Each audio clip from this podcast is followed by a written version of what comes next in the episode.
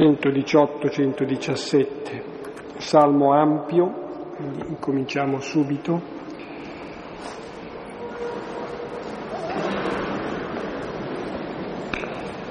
Nel nome del Padre e del Figlio e dello Spirito Santo. Amen.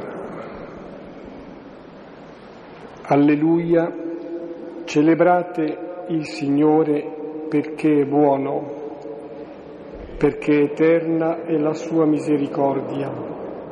Dica Israele che Egli è buono, eterna è la sua misericordia. Lo dica la casa di Aronne, eterna è la sua misericordia. Lo dica chi teme Dio, eterna è la sua misericordia. Nell'angoscia ho gridato al Signore mi ha risposto il Signore e mi ha tratto in salvo. Il Signore è con me, che cosa può farmi l'uomo? Il Signore è con me e mio aiuto, sfiderò i miei nemici. È meglio rifugiarsi nel Signore che confidare nell'uomo. È meglio rifugiarsi nel Signore che confidare nei potenti. Tutti i popoli mi hanno circondato, ma nel nome del Signore li ho sconfitti. Mi hanno circondato, mi hanno cerchiato, ma nel nome del Signore li ho sconfitti. Mi hanno circondato come api, come fuoco che divampa tra le spine ma nel nome del Signore li ho sconfitti. Mi avevano spinto con forza per farmi cadere, ma il Signore è stato mio aiuto. Mia forza e mio canto è il Signore, Egli è stato la mia salvezza. Grida di giubilo e di vittoria nelle tende dei giusti la destra del Signore ha fatto meraviglie. La destra del Signore si è innalzata, la destra del Signore ha fatto meraviglie. Non morirò, resterò in vita e annunzierò le opere del Signore. Il Signore mi ha provato duramente ma non mi ha consegnato alla morte. Apritemi le porte della giustizia, entrerò e renderò grazie al Signore. È questa la porta del Signore, per essa entrano i giusti. Ti rendo grazie perché mi hai esaudito, perché sei stato la mia salvezza la pietra scartata dai costruttori è divenuta testata d'angolo. Ecco l'opera del Signore, una meraviglia ai nostri occhi. Questo è il giorno fatto dal Signore, rallegriamoci ed esultiamo in esso. Dona, Signore, la tua salvezza Dona, Signore, la tua vittoria. Benedetto colui che viene nel nome del Signore, vi benediciamo dalla casa del Signore. Dio, il Signore, è nostra luce. Ordinate il corteo con rami frondosi fino ai lati dell'altare. Sei tu il mio Dio e ti rendo grazie.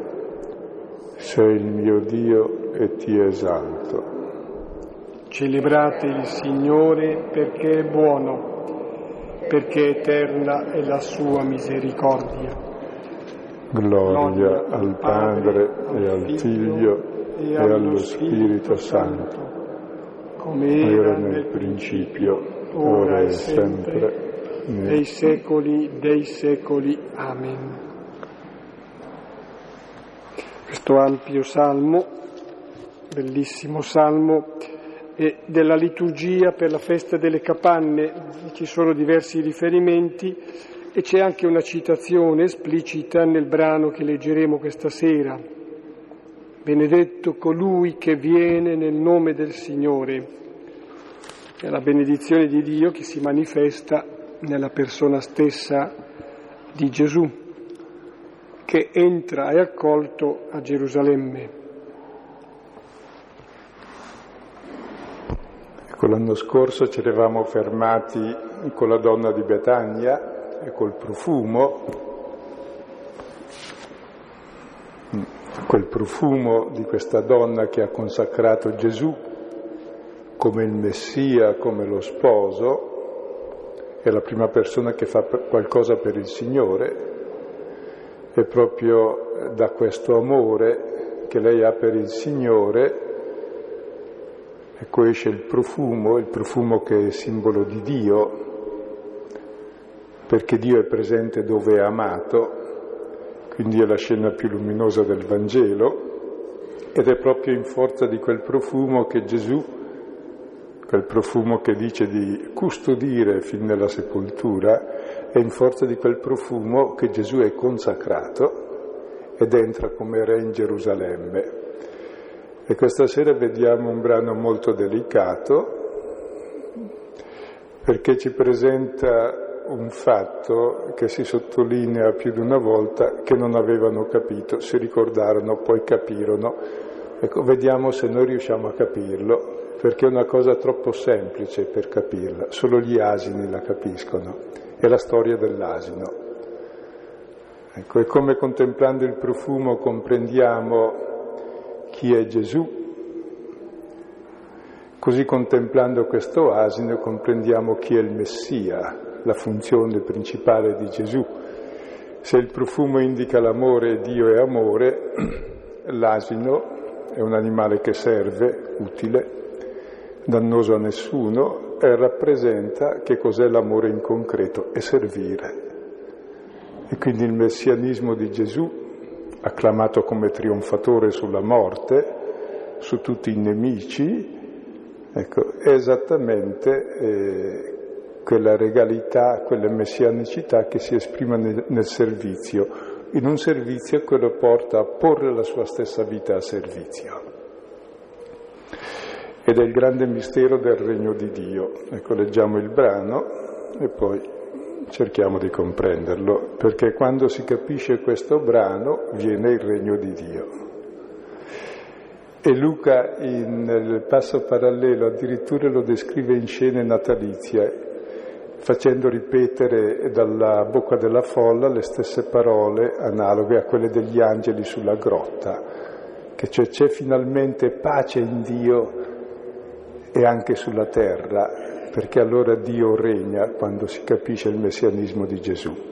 E può darsi che dopo duemila anni qualcuno lo capisca. E di mano in mano che uno lo capisce entra nel regno di Dio.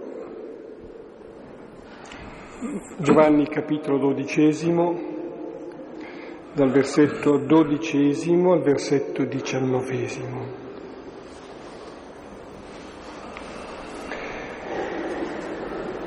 Il giorno dopo la molta folla che era venuta per la festa, avendo udito che Gesù arriva a Gerusalemme, presero i rami delle palme e uscirono all'incontro con lui e gridavano, Osanna, benedetto colui che viene nel nome del Signore, è il Re di Israele. Ma trovato Gesù un asinello, sedette sopra di esso, come è scritto, non temere figlia di Sion, ecco il tuo re viene seduto su un puledro d'asina. Queste cose i suoi discepoli non capirono prima, ma quando Gesù fu glorificato allora si ricordarono che queste cose erano state scritte su di lui e queste cose gli avevano fatto. Testimoniava dunque la folla che era con lui quando chiamò Lazzaro fuori dal sepolcro e lo risvegliò dai morti. Appunto per questo la folla gli andò incontro, perché udirono che egli aveva fatto quel segno. Allora i farisei dissero tra loro, vedete che non giova nulla, ecco, il mondo s'allontanò dietro di lui.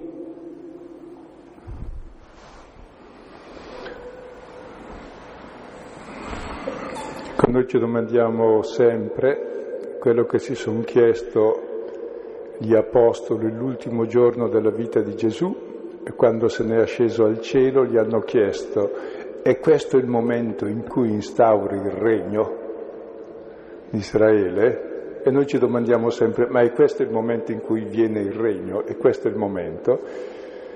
Ecco. Oggi nella liturgia, eh, per chi l'ha seguita, vengono riportate le prime parole di Gesù nel Vangelo di Marco che dice il tempo è compiuto, il regno di Dio è qui, non è altrove, è già qui, il tempo è perfetto, non è che bisogna aspettare i tempi migliori, è già qui. Bisogna però convertirsi e credere al Vangelo, cioè bisogna cambiare direzione al nostro cammino. E questo brano ci mostra quando viene il regno di Dio. Il regno di Dio viene quando noi comprendiamo come viene il re e accettiamo come viene il re, quel re che viene con l'asinello. Come la volta scorsa, l'anno scorso abbiamo visto il profumo di Betania e Dio è presente dove c'è questo profumo, questo amore, così il regno di Dio sulla terra è presente dove uno capisce l'asino, Ecco, e cerchiamo di entrare in questo mistero perché tutto il brano, se vedete, è un gioco di equivoci e la gente lo acclama re perché cosa volete di più da un, da un re? La prima volta che aveva dato il pane volevano farlo re, ti mantiene la vita gratis. Adesso è risuscitato Lazzaro, ti dà la vita anche se muori, cosa vuoi di più da Dio e da un re? Che ti dia da mangiare e ti dia la vita. Ecco, Gesù vuol dare da mangiare, darà la sua vita da mangiare e vuol dare la vita, ma un altro tipo di vita.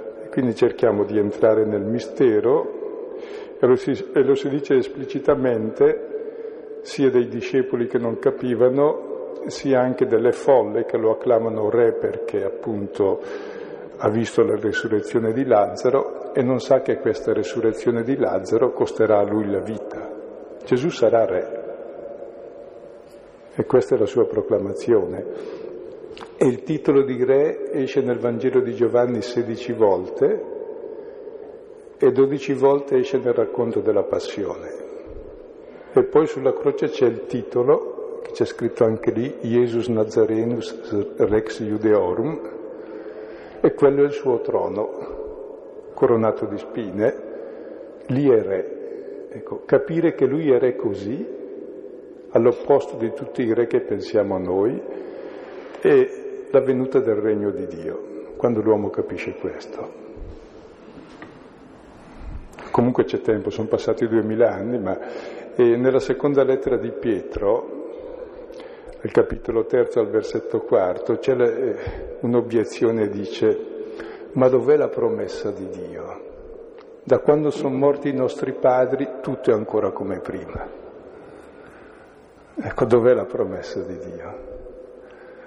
Ecco, la promessa di Dio c'è, aspetta solo che noi la vediamo. Domandiamo di capire, anzi, pensando proprio ad espressioni di Luca ancora, eh, chiediamo che Lui apra la nostra mente all'intelligenza della scrittura, primi due versetti. Il giorno dopo la molta folla che era venuta per la festa, avendo udito che Gesù arriva a Gerusalemme, presero i rami delle palme e uscirono all'incontro con lui e gridavano Osanna, benedetto colui che viene nel nome del Signore e il Re di Israele. Si parla del giorno dopo, siamo il giorno dopo l'unzione di Betania e l'Evangelista vuole collegare l'ingresso regale di Gesù con l'unzione di Betania, perché il re viene unto, il re il Messia è l'unto, il consacrato, e con la donna l'ha consacrato Messia, l'ha consacrato col suo amore come sposo che va a dare la vita. Ed è in forza di questo amore che Gesù ormai affronta la regalità. Solo questa donna l'ha accolta finora, siccome uno l'ha accolto può andare avanti. E allora Gesù entra per regnare, le folle lo acclamano re, vediamo, lo proclamano, che poi verrà incoronato, poi verrà intronizzato. Appunto, coronato di spine, intronizzato sulla croce. La donna l'ha intuito e questa molta folla che è venuta per la festa di Pasqua, quando la festa di Pasqua tutti i pellegrini sono a Gerusalemme, la Pasqua è la celebrazione della liberazione d'Egitto, della grande libertà che Dio ci ha fatto ed è prefigurazione della libertà assoluta che Dio ci darà anche dal male, dalla morte, ecco questa folla per la festa vedrà Gesù che realizza la Pasqua.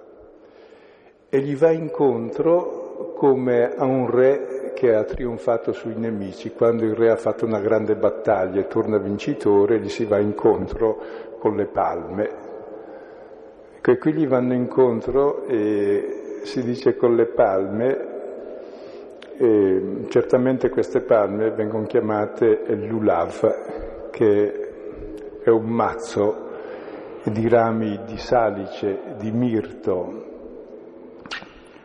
e di mm, palma, appunto, nella mano sinistra, nella mano destra si teneva invece un frutto di cedro, si agitavano questi rami e si agitano questi rami tenendo questo frutto.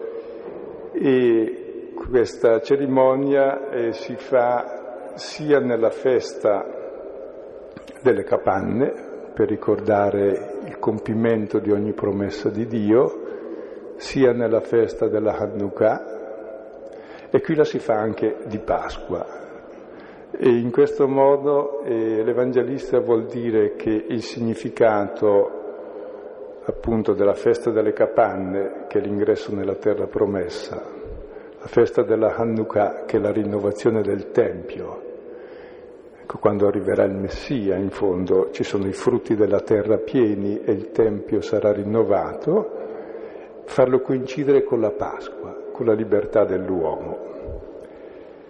E questa folla va all'incontro con lui, mentre gli altri Vangeli narrano Gesù che entra e qui si presenta la folla che esce. Ed è importante.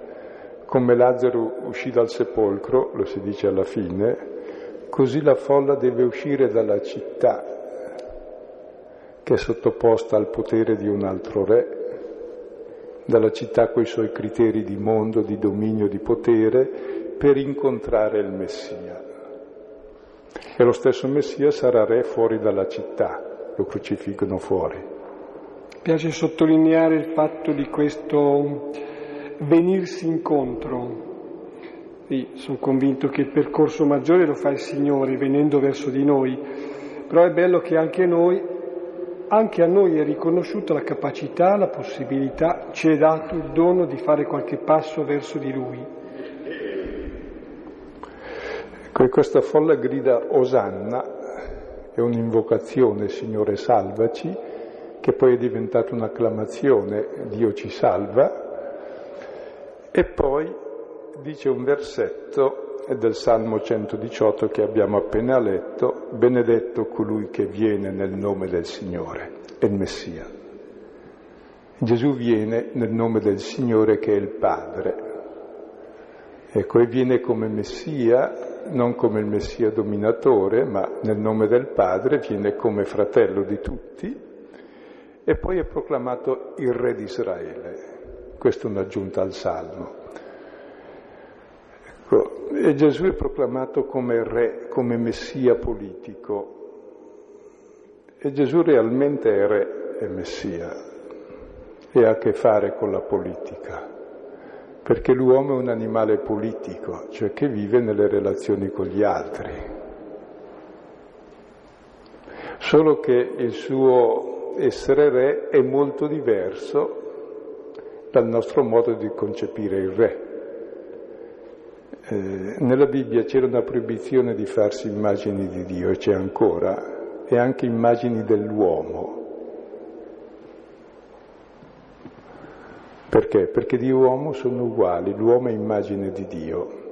Il re invece rappresenta in tutta la tradizione antica e moderna anche adesso, rappresenta Dio in terra, il Messia, l'unto del Signore, colui che può far tutto, colui che ha tutto nelle mani, colui che dice adesso arrivo io, adesso sono io che viene nel nome del Signore, l'uomo della provvidenza, mo ci penso io.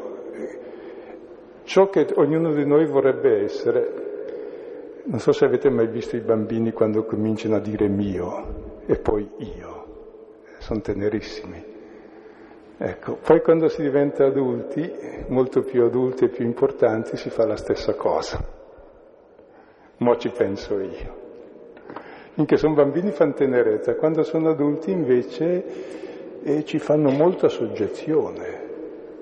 Infatti siamo soggetti. Perché? Perché vorremmo tutti essere così. Per questo non bisogna farsi immagini di Dio e dell'uomo, perché l'immagine che abbiamo di uomo, cioè il concetto di re, è perverso. Perché per noi il re è quello che domina, che ha il potere, che ha in mano tutti. Dio è uno che si mette nelle mani di tutti, che serve, che non ha nessun potere. L'unico potere è quello di amare e dar la vita. Gli altri sono ladri e briganti, l'abbiamo visto al capitolo decimo. Quindi Gesù è davvero un re politico e viene a portare un nuovo modo di far politica. Politica sono le relazioni tra gli uomini, una politica non di violenza, Guardate la guerra che c'è nel mondo, c'è sempre stata. Non di dominio, di sfruttamento, ma esattamente di solidarietà, di fraternità, di servizio reciproco. E dopo duemila anni qualcosa di questo si è anche capito, forse, però siamo ancora molto lontani. Gesù realmente è re. Non a caso la festa di Cristo Re, sapete quando fu fatta, no? Durante il nazismo e il fascismo, per dire guardate che il re è uno solo e noi siamo tutti liberi. La regalità di Dio è la libertà dell'uomo. E quando Israele voleva un re per essere simile a tutti gli altri popoli, 1 Samuele 8, a Dio dispiacque molto perché disse così disprezza me e disprezza se stesso, perché vuol rinunciare alla sua libertà. E la libertà è ciò che ci rende simili a Dio. E dice, ascolta pure il popolo, dice a Samuele, che vuole il re, e poi se ne pentirà e griderà per liberarsene e non riuscirà. Perché vogliamo essere come lui. E quindi c'è sempre stata un'alternanza di re, dei quali l'abbiamo detto più volte, nella Bibbia si dice di ognuno, salvo rarissime eccezioni, e fece peggio di tutti i suoi padri perché vince sempre il peggiore, chiaramente, più violento chi ha meno scrupoli, chi ha più potere. Quindi Gesù viene acclamato re. Perché? È perché a Davide Dio aveva promesso, io susciterò un re da te che libererà il popolo. E allora è stata fortissima l'attesa in Israele che abbiamo avuto tante esperienze negative di oppressioni, di re, uno peggiore dell'altro, tutti che ci dominano, tutti che ci sfruttano. Finalmente arriverà il Messia che ci libera. E pensano che ci liberi perché è più potente degli altri. Ma se lui è più potente degli altri, è ancora peggio per noi. Gesù è più potente degli altri, certamente ma la sua potenza è quella del servizio, dell'amore, della mitezza, dell'umiltà. Questa è la potenza di Dio. Quando noi comprenderemo questo mistero di Dio, che è il mistero dell'uomo, sarà il regno di Dio. Prima saremo sempre così, eh, stavo per dire una parola non bella, ma saremo degli imbecilli, degli stupidi che credono ogni volta sempre nel nuovo re, nel nuovo unto, nel nuovo messia resteremo sempre peggio.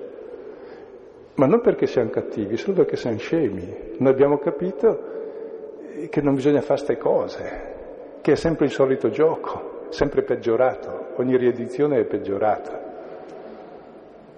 Perché la storia è cattiva e se la rivedi e la fai meglio è più cattiva. Quindi è sempre più perfezionato il sistema. E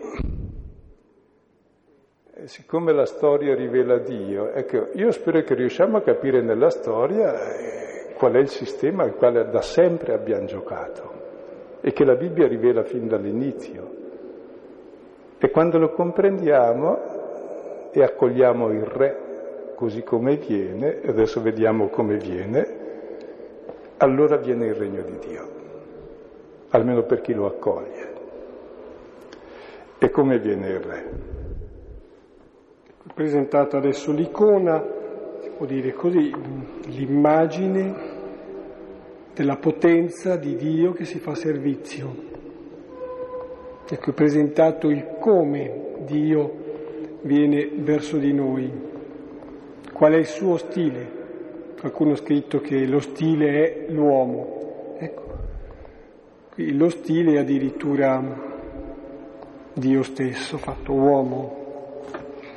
Ma trovato Gesù un asinello, sedette sopra di esso, come scritto, non temere, figlio di Sion.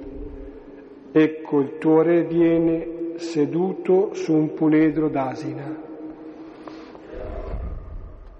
Ecco, si dice che Gesù trova, in greco c'è la parola che conoscete, eureka, vuol dire trovare, incontrare, è il grande incontro ovunque incontra l'asinello viene il regno di Dio. E la prima volta che l'hanno proclamato re Gesù è fuggito sul monte dopo il dono del pane. Ora non può fuggire, deve andare a Gerusalemme per forza. Poi è riuscito a fare un bel discorso a Cafarno in cui li ha allontanato tutti dicendo che lui sì, è il Messia, è il vero pane in quanto dà la vita ora sta andando a Gerusalemme a dare la vita, quindi non può andare via. Almeno la donna l'ha capito il giorno prima e quindi continua. Però continua scegliendo lo stile del suo ingresso. Incontra l'asinello e sedette sopra. Ecco, ricordate che al pozzo Gesù, che è l'acqua viva con la Samaritana, sedette sul pozzo è lui che si identifica col pozzo, con la fonte della vita. Così ora Gesù siede sull'asino e si identifica con l'asino. L'asino è quello che porta i pesi degli altri, è l'animale da servizio. Lui sta andando sulla croce dove porterà su di sé il peso del mondo, ponendo la sua vita a servizio di tutti. C'è un antico graffito palatino che rappresenta un crocifisso con la testa d'asino, con sottoscritto Alessameno adora il suo Dio. Ecco, c'è chi dice che sia una cosa blasfema, forse non è blasfema, è davvero una delle iconografie più belle di Cristo, che è asino. E tutto il compimento della legge di Cristo cos'è? Portate i pesi gli uni degli altri, Galati 6.2, dove si usa la parola bastaggio, il basto, tipico dell'asino, e adempirete tutta la legge di Cristo. Perché tutti com- i comandamenti si riassumono in un solo comando, amare il prossimo, e amare vuol dire servire. Quindi Dio è amore e servizio. Quando l'uomo capirà l'amore e il servizio invece della violenza e l'asservimento e la schiavitù, viene il regno di Dio. Quindi è proprio questione di conversione di valori. Qualcosa cresce nella coscienza, in questi millenni qualcosa è cresciuto, ma siamo molto lontani sempre tutti, avvertiamo dentro di noi questo. E così Gesù compie ciò che è scritto, e viene citato insieme una citazione composita che viene da Sofonia e da Zaccaria dove si parla del Signore che viene, del Messia che è lo sposo, che è per tutto il mondo, che trionferà su tutti i nemici, è il Signore stesso che viene e viene come? Viene mite e umile. E proprio con la sua mitezza e umiltà trionferà su tutti i poteri del mondo. E difatti si dice viene sull'asino e continua la citazione, farà sparire i cavalli e i carri. Ecco, i cavalli sono le cavalcature di chi detiene il potere, i carri erano i carri armati, c'erano già anticamente i carri falcati, con i quali ti lanciavi nelle truppe nemiche e le falciavi. Ecco, i carri i carri armati, oggi dei più sofisticati, servono per mantenere il potere che c'è quando è insidiato o per acquistare il potere che non si ha. Ecco lì farà sparire i cavalli e i carri. C'è la violenza costituita che domina e la violenza che vuol dominare. Si vince solo con l'amore, con l'umiltà e il servizio. Cioè con un salto di coscienza. col capire qual è il valore dell'uomo. Credo che tutti abbiamo capito, ormai nella coscienza di tutti, anche i diritti così eh, umani, che bisogna fare all'altro ciò che, che, vuoi che l'altro faccia a te stesso, no? Mm. Provate a pensarci se è proprio questo il modo di agire. Il principio è vero, ma io vorrei, non so, eh, che mi crollasse la casa, che mi facessero attentati, che mi lanciassero bombe, che mi sterminassero, che mi facessero morire di fame, che mi tagliassero tutto, che mi depredino di tutto. Ecco, io dico, dovremmo capire che ciò che facciamo agli altri deve essere ciò che desideriamo per noi. Proviamo a vedere se è proprio ciò che desideriamo per noi ciò che facciamo col terzo mondo, col sud del mondo, col fratello vicino.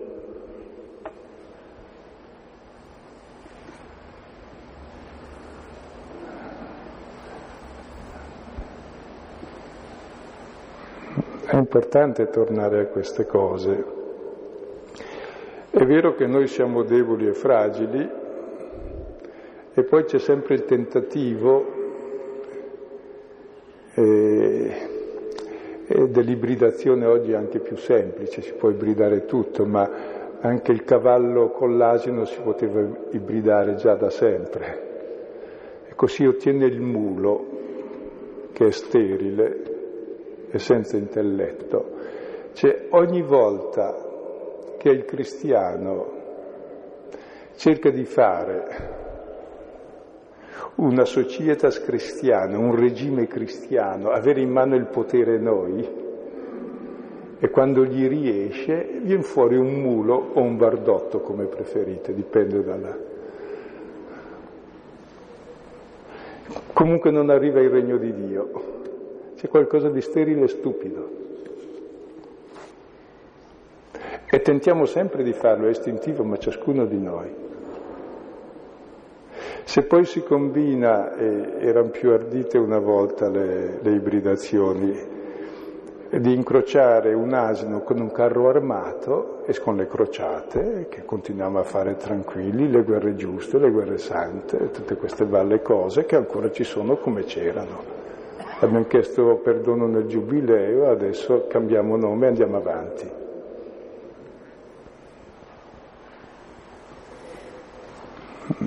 Sono mostri apocalittici, dove si può usare le vesti dell'agnello, ma avere il linguaggio del drago, dice Apocalisse 13. Cioè parliamo il linguaggio del nemico. Se il regno di Dio non viene è perché noi cristiani non abbiamo capito queste cose. E se tenete presente che il governo del mondo l'abbiamo in mano noi, Ecco, quando è che verrà il regno di Dio? Boh, quando noi capiremo qualcosa. quando capiremo come viene il re. Capite che è un lento cammino nella storia che non può essere fatto né con la violenza né con gli slogan, tantomeno con i mass media perché parlano sempre del contrario, va fatto solo con una crescita dell'uomo eh, nella verità, nella libertà, nel confronto con gli altri, nell'esercizio della fraternità. E credo che grazie a Dio si può andare avanti molto e si è pure andato avanti su questo. Sì. Quanto a comprensione, i discepoli di allora e di oggi, queste cose i discepoli non capirono prima. Ma quando Gesù fu glorificato, allora si ricordarono che queste cose erano state scritte su di lui e queste cose gli avevano fatto. Ecco, queste cose cosa sono? l'essere re sull'asino non capirono i discepoli prima e dopo, dopo che fu glorificato. Ma è stato glorificato in noi il Signore già, perché deve essere glorificato anche in noi, cioè abbiamo il suo spirito e questa è la glorificazione in noi. Lui sarà glorificato sulla croce, il figlio, poi sarà glorificato in noi quando noi l'abbiamo accolto è già glorificato in noi, cioè per noi la vera gloria è quella di questo Messia o la cosiddetta vanagloria. Ecco, quando è glorificato in noi lo capiremo. E come lo capiscono? Lo capiscono ricordandosi che queste cose erano scritte, cioè la scrittura la capisci soltanto, la parola di Dio, quando hai lo spirito del figlio. Altrimenti la utilizzi a danno tuo e altrui contro lo spirito di Dio. E poi aggiunge, e si ricordano che queste cose erano state scritte e queste cose gli avevano fatto. E normalmente si ricorda cosa ha fatto Gesù, no? E invece no, è più importante ricordare cosa gli hanno fatto. Perché ciò che ha fatto Gesù è piccola cosa, ha fatto qualche segno. Tutta la sua azione è segno della sua passione. E la passione, ciò che gli abbiamo fatto, è la realtà. E qual è la realtà? Che ha portato su di sé tutto il peso del nostro male, che si è fatto servo, che ha dato la vita per noi. È ciò che gli abbiamo fatto che ci fa capire la gloria, non ciò che ha fatto. La gente lo acclama per ciò che ha fatto e per questo gli faranno quel brutto servizio. E lui proprio in quel brutto servizio, in ciò che gli facciamo, rivela la sua gloria.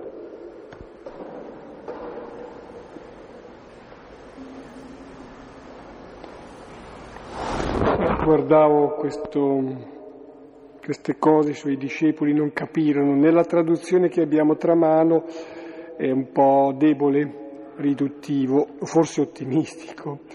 Dice infatti, sul momento i suoi discepoli non compresero, ma un momento piuttosto lungo perdura. Proseguiamo, c'è la reazione opposta di quelli che approvano, testimoniano e quelli che invece eh, appunto sono ostili a Gesù. Testimoniava dunque la folla che era con lui quando chiamò Lazzaro fuori dal sepolcro e lo risvegliò dai morti. Appunto per questo la folla gli andò incontro, perché udirono che egli aveva fatto quel segno. Allora i farisei dissero tra loro, vedete che non giova nulla. Ecco, il mondo s'allontanò dietro di lui. Con tutta la folla gli è favorevole perché aveva visto quando chiamò Lazzaro fuori dal sepolcro.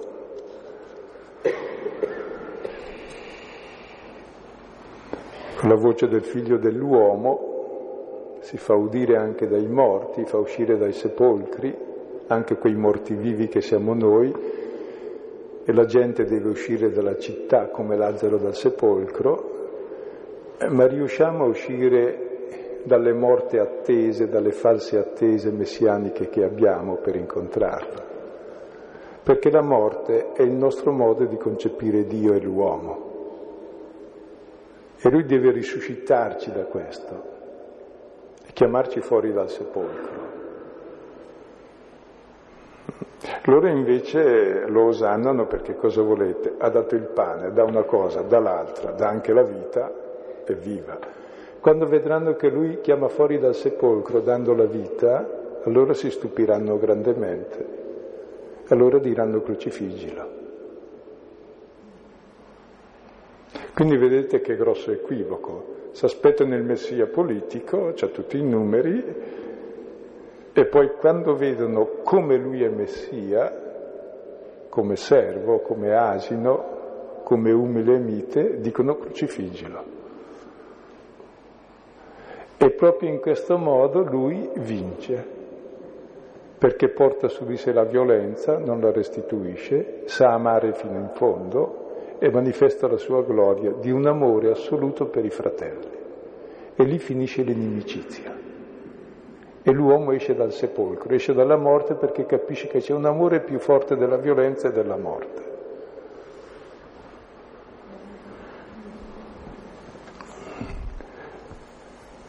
E i farisei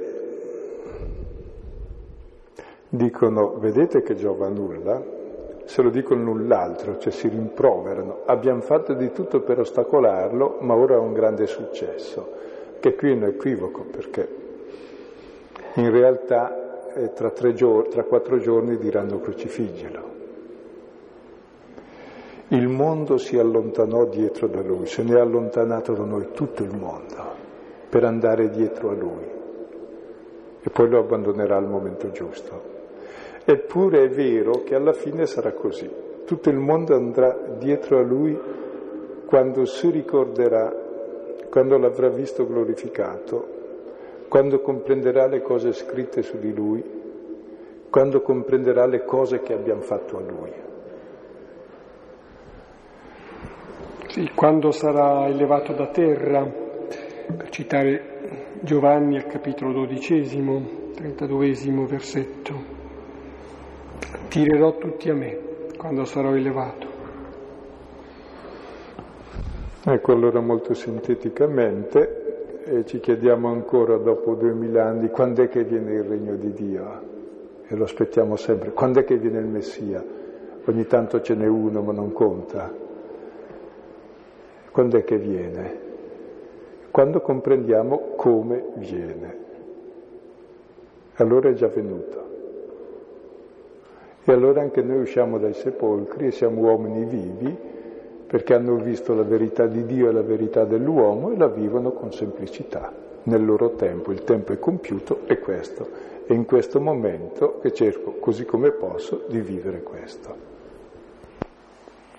Ecco, notavo come per tre volte si dice che va incontro a lui la folla.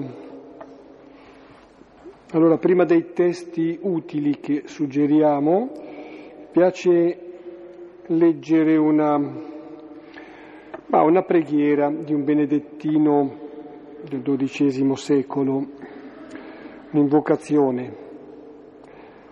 Vieni Gesù nelle fasce, non nelle lacrime, nell'umiltà, non nella grandezza, nella mangiatoia, non nelle nubi del cielo, fra le braccia di tua madre, non sul trono della tua maestà, sull'asino, non sui cherubini, verso di noi, non contro di noi, per salvare, non per giudicare, per visitare nella pace, non per condannare nel furore.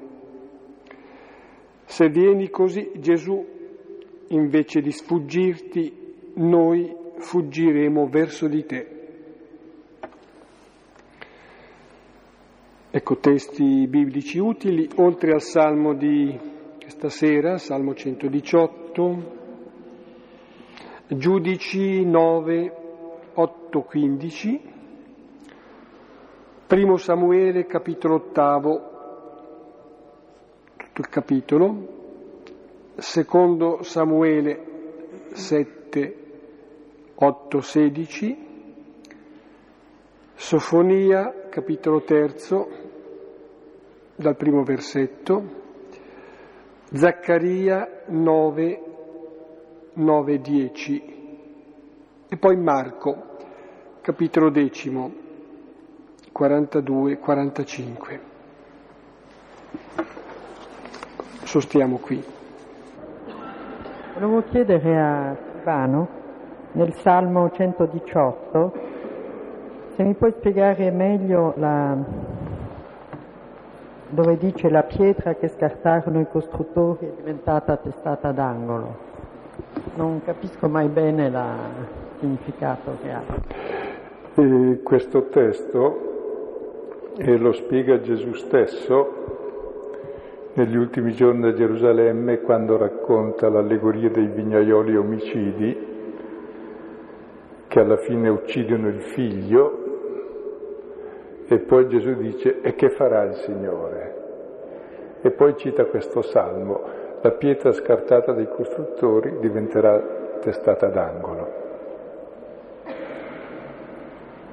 I costruttori sono i capi del popolo, scartano questa pietra, tra l'altro le lettere pietra, le consonanti pietra e figlio in ebraico sono uguali, ecco il figlio ucciso sarà la testata d'angolo del nuovo Tempio, sarà la nuova presenza di Dio. Cioè proprio ciò che noi scartiamo Dio lo pone al centro. E in un edificio le pietre migliori sono quelle che si mettono testate ad angolo. È esattamente quella che hanno buttato via i costruttori. E quel Messia che noi buttiamo via invece è la testata d'angolo del nuovo popolo e dell'umanità nuova. E in una visione di fede, oltre a questa testata d'angolo, principe che è Gesù, scartato, buttato fuori dalla città, ucciso, si dice che anche quello che è considerato lo scarto dell'umanità, le persone marginate, diventano testata d'angolo, pietre testata d'angolo. Tant'è vero che alla fine dei tempi il Signore cosa ci chiederà? Ogni volta che l'avete fatto uno di questi miei fratelli minimi, l'avete fatto, si identifica con loro. Quindi sono loro i nostri salvatori, quelli che noi scartiamo. Quindi scartiamo la salvezza se scartiamo loro.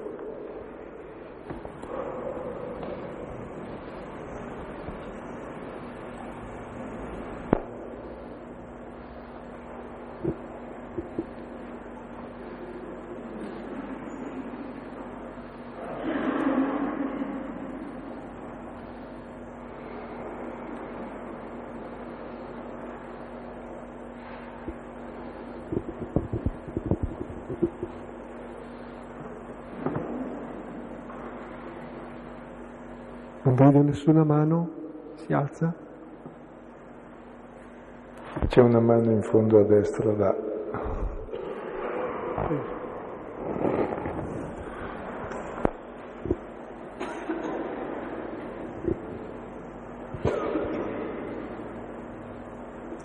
E mi dispiace un'altra domanda, però veramente credo che cada a fagiolo. Eh, ho sempre pensato che i poveri eh, in qualche modo incarnassero Gesù. Invece parlando con un mio amico questo Natale, lui mi diceva, mm, mi proponeva un'altra tesi, diceva che non è detto che sia così, che servire i poveri avvicini a Gesù, avvicini al Signore, perché ci potrebbero essere delle altre motivazioni per cui ehm, paradossalmente uno può servire i poveri però allontanarsi sempre di più dal Signore. Ecco, questa tesi mi ha colpito perché ehm, posso capire che in parte può essere vero, però allora con quello che lei dice adesso mh, la trovo un po' in contraddizione, non so.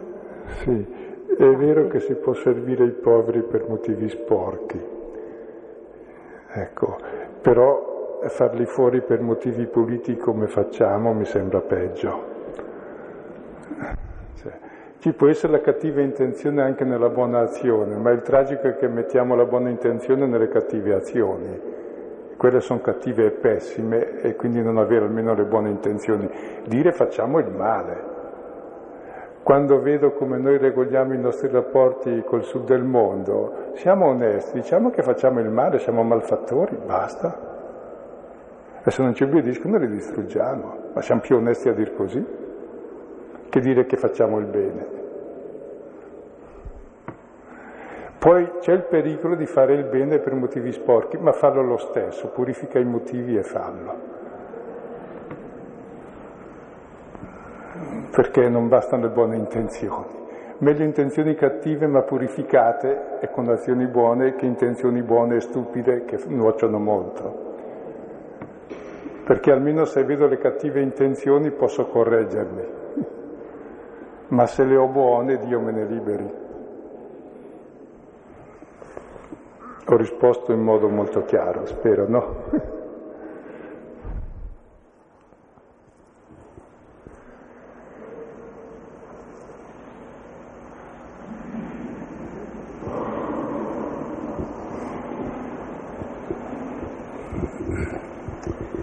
Eh, pensavo come mai come in questo momento eh, sento che la parola del Signore, la volontà del Signore è davvero lontana da quanto stiamo vivendo, da quanto è anche l'istinto nei confronti delle cose che succedono, di come la lettura della storia che ci propone il Vangelo è davvero eh, un po' all'opposto di quelli che sono così i sentimenti che spesso eh, nascono. Mm, pensavo un po' di tempo fa anche a quell'articolo di Oriana Fallaci che mi sembrava veramente scritto con le viscere e di fronte al quale io dicevo no, io voglio qualcosa di più. Cioè questo è quello che, che sento anch'io, che sente chiunque.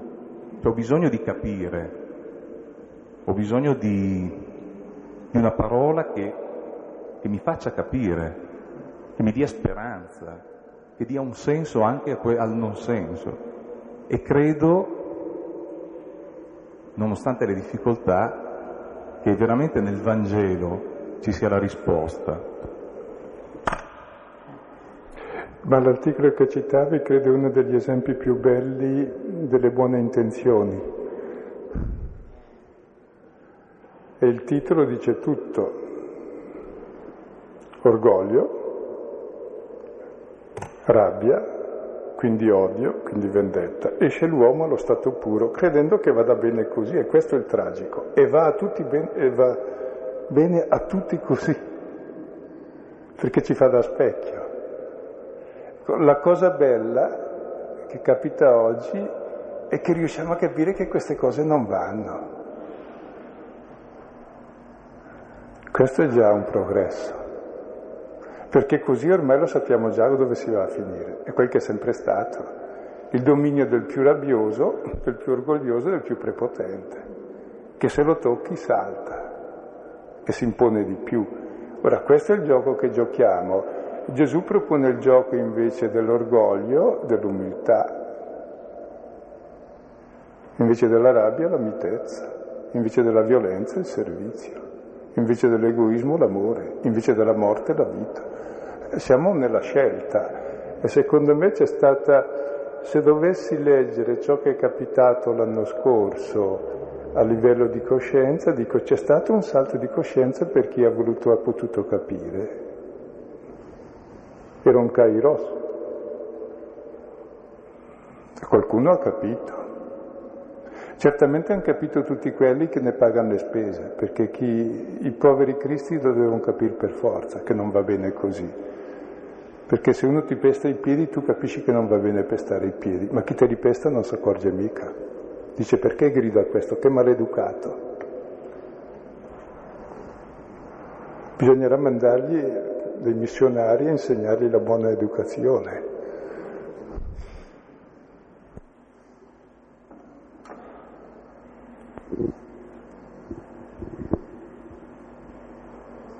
Eh, di questo brano mi ha colpito eh, questo diciamo, gioco degli equivoci c'è tra il Signore, la folla e i discepoli, che è un po' lo stesso gioco degli equivoci che c'era al pozzo con la Samaritana. Perché per me che sono, ho sempre un po' la tentazione di muovermi solo quando ho capito perfettamente, sono perfettamente sicura che è la cosa giusta, eh, questo è fonte di molta speranza, perché mi dice, ok, magari sono nell'equivoco, però se inizio a muovermi verso il Signore, poi Lui mi viene incontro e poi è la sua immensa grandezza che mi permette pian pianino di superare l'equivoco. Però se aspetto di avere tutte le risposte prima di muovermi, non lo incontro il Signore. Eh, su quanto hai detto sull'equivoco, ecco, dovremmo forse non aver paura degli equivoci, aver paura delle cose univoche. L'equivoco vuol dire che c'è qualcos'altro da capire che non ho ancora capito, è segno che sei un po' intelligente. Quando invece è tutto chiaro mi fa paura, vuol dire che proprio sei ottuso. Così accecato dall'interesse o dall'odio o dalla rabbia che non vedi niente se non se non il rosso del tuo sangue. Quindi proprio l'equivoco è il luogo più fecondo di intelligenza e di cammino, se accettato con umiltà. Eh, eh, la cosa è equivoca, non l'ho capita. Va bene, cercheremo di capirla. E io ho molta paura di chi ha già capito tutto e non resta aperto invece dice no, quello non l'ho capita. Mm. Quindi è il principio della, della verità l'equivoco.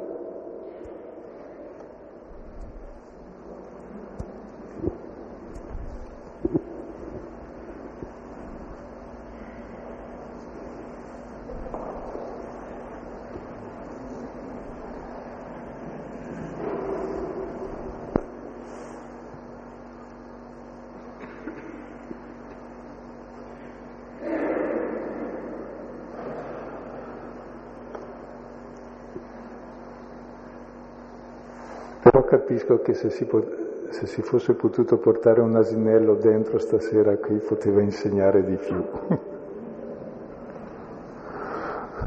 perché a noi dice niente l'asino, perché cosa vediamo tante automobili. No? Eh, capire cos'è l'asino.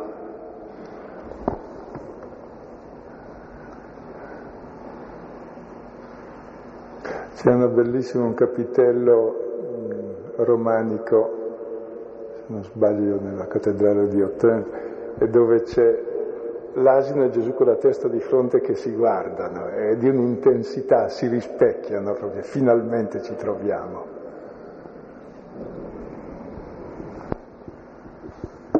Io sono, sono un po' perplessa, no? Perché da una parte c'è l'ideale, l'ideale, uno capisce come dovrebbe essere, e dall'altra uno guarda com'è, no? E guardando anche la vita politica, per esempio, da una parte c'è l'ideale e dall'altra c'è la realtà che è tutto un compromesso. Allora io mi chiedo fino a che punto è giusto il compromesso, perché se uno deve stare a guardare Gesù, uno forse ci chiede di fare il martire, non so, se uno segue fino in fondo, alla fine eh, segue la strada di Gesù, ma quanto è praticabile una strada così in politica? Cioè, eh... Eh sì, chi vuol fare il Messia dovrebbe seguire la sua, se no è l'anticristo.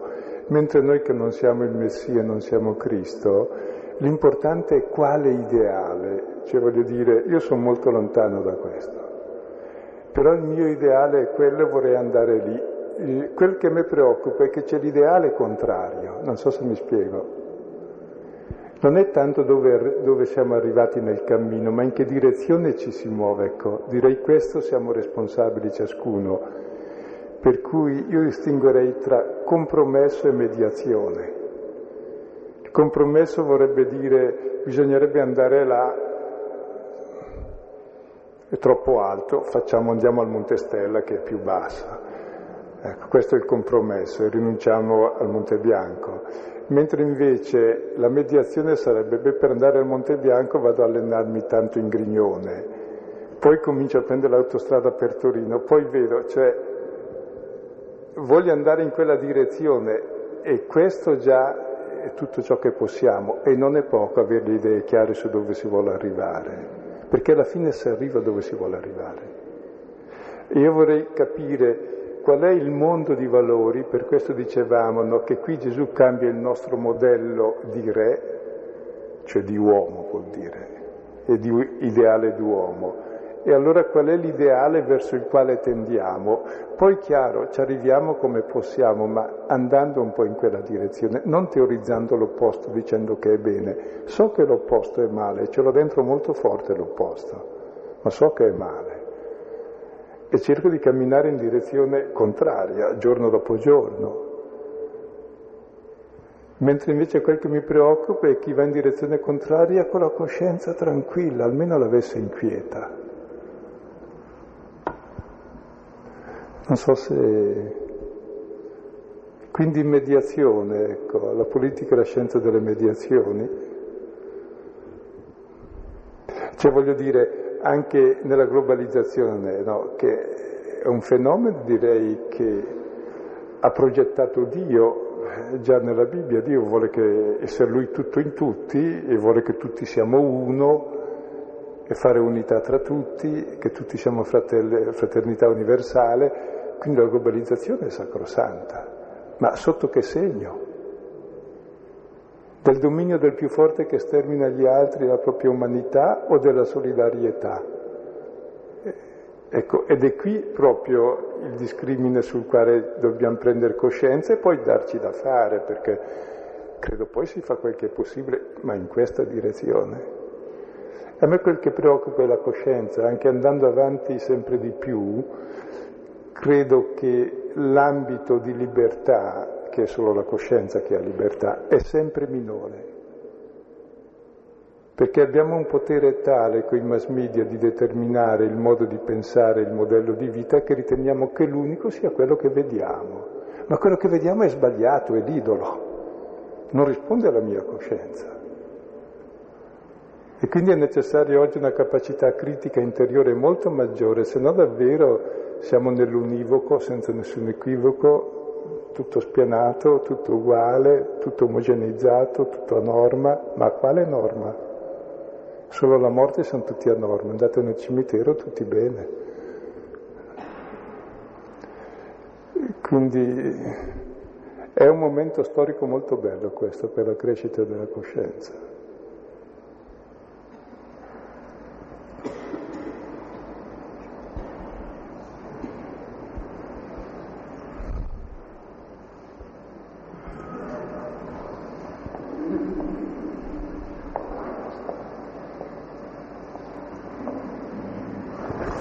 Amedeo che vuol dire qualcosa sull'asinello.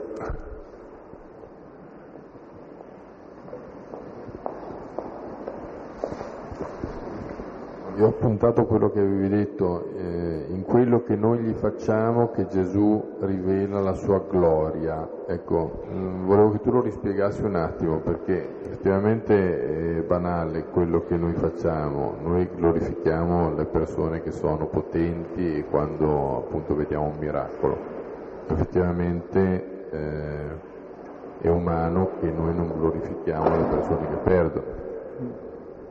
Ora però piacere se per caso tu riuscissi a ritornare su questo punto. Credo che sia scarica la batteria, ma è il nemico che ha fatto questo. Comunque rispondo alla prima parte della domanda, se ho capito bene. E quello che Gesù ha fatto è ciò che tutti vorremmo fare, è bello. Dare il pane, far camminare, dar la vita, cioè sembrano segni di potere bellissimo. In realtà la gloria sua non è ciò che ha fatto, ma è ciò che gli abbiamo fatto. E cosa gli abbiamo fatto? L'abbiamo messo in croce, con i nostri deliri di gloria. E lui proprio ha rivelato la sua gloria andando in croce. La sua gloria cos'è? Lo vedremo tra poco, ormai nel capitolo tredicesimo, perché la seconda parte del Vangelo racconta solo l'ultimo giorno di Gesù, dal capitolo 13 in poi, dove rivela la sua gloria. La sua gloria che è quella di Dio è quella dell'amore, del servizio, che si rivela sommamente all'estremo dove? Eh, nelle cose che noi gli facciamo ce lo mettiamo in croce e lui ha la forza di amarci fino lì. Sì, sì. Per cui anche il pane che dà non è segno di potere ma di servizio, è la sua vita data come pane. Così la vita che dà la resurrezione Lazzaro non è un potere così taumaturgico strano, è che sa dar la vita, cioè che è amore, e l'amore vince la morte. Quindi eh, ci farà capire attraverso ciò che gli abbiamo fatto, ma si fermerà tutta la seconda parte del Vangelo su ciò che gli facciamo, si rivelerà Messia, Re, Dio nella sua piena gloria.